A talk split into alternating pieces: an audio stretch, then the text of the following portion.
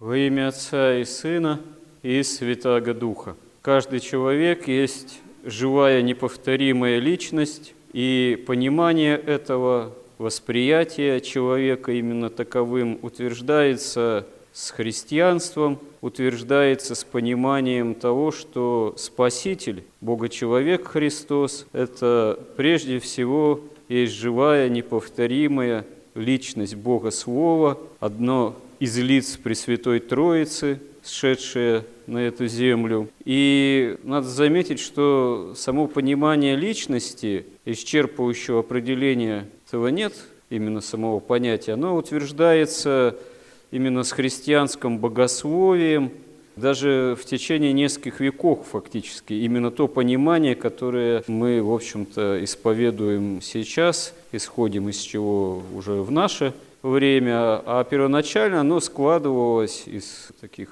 триадологических дискуссий, христологических споров, из понятий, происшедших еще из античной философии, таких как персона, как ипостась и так далее и тому подобное. И вот именно понимание того, что призван человек к спасению, как каждый со своим живым неповторимым «я», именно как живая неповторимая личность, это сложилось именно в христианском богословии, в христианском восприятии, и Евангелие об этом свидетельствует. И человек как именно личность, живая, неповторимая, это, конечно, существо цельное и призван всецело к спасению. Но грех человека, страсти нас потемняют, и в конечном счете вопрос о спасении – это именно вопрос просвещения всего человека светом божественной благодати.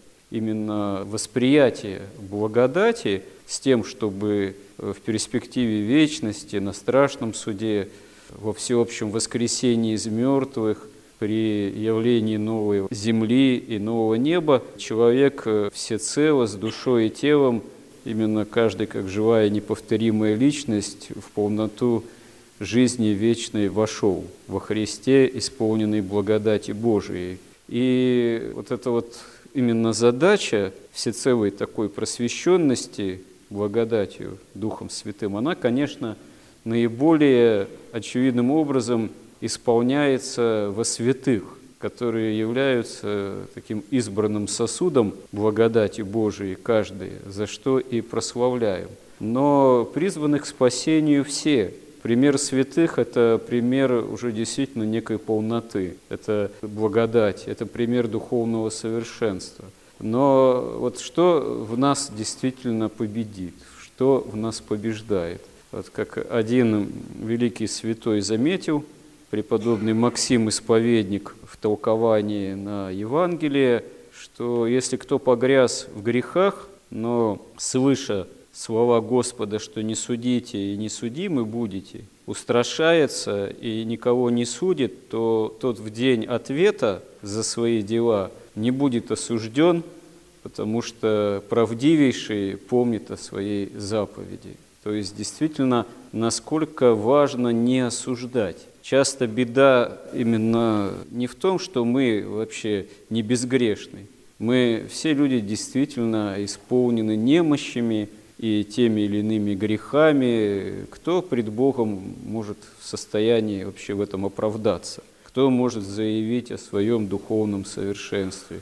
Кто может сказать, что я безгрешен пред Господом, пред Судьей, пред Спасителем? Это совершенно невозможная для человека вещь. Но вот будучи сами исполнены немощи и грехов, если мы гораздо осуждать другого ближнего, если видим действительно его исполненным несовершенств, немощей, слабостей, нас раздражающих, нас досаждающих, что мы легко в этом другом человеке осуждаем и вслух, и про себя, то легко, вот так вот осуждая, легко судя, мы сами себя подвергаем осуждению пред Богом за собственные немощи и несовершенства.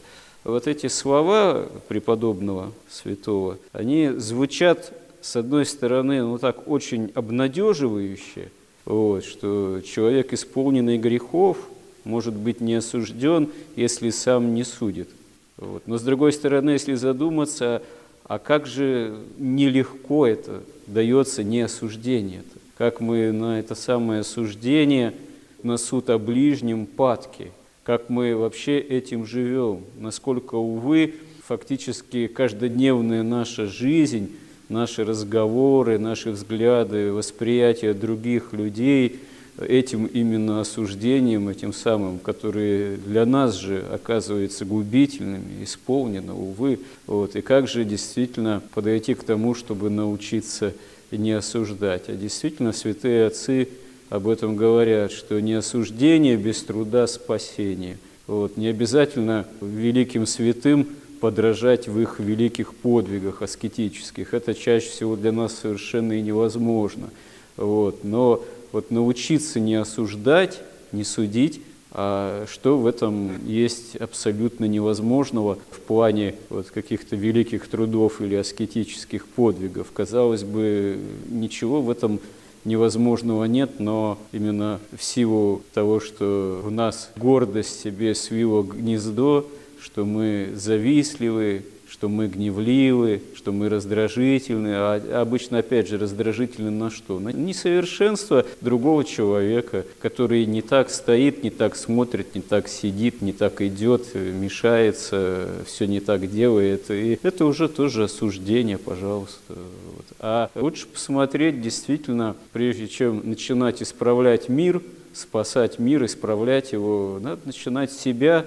Господи, помоги мне действительно не осуждать. Господи, помоги мне не судить. Очевидно же, что я-то сам достоин осуждения. Я, у меня сколько немощей, сколько несовершенств, сколько грехов и в прошлом, и в настоящем. Вот. Как бы мне от них в будущем избавиться. А если совсем не смогу избавиться, так хотя бы научиться не судить, чтобы самому не быть осужденным на страшном суде Божием Христовом. Господи, помоги нам истинно в этом. Аминь.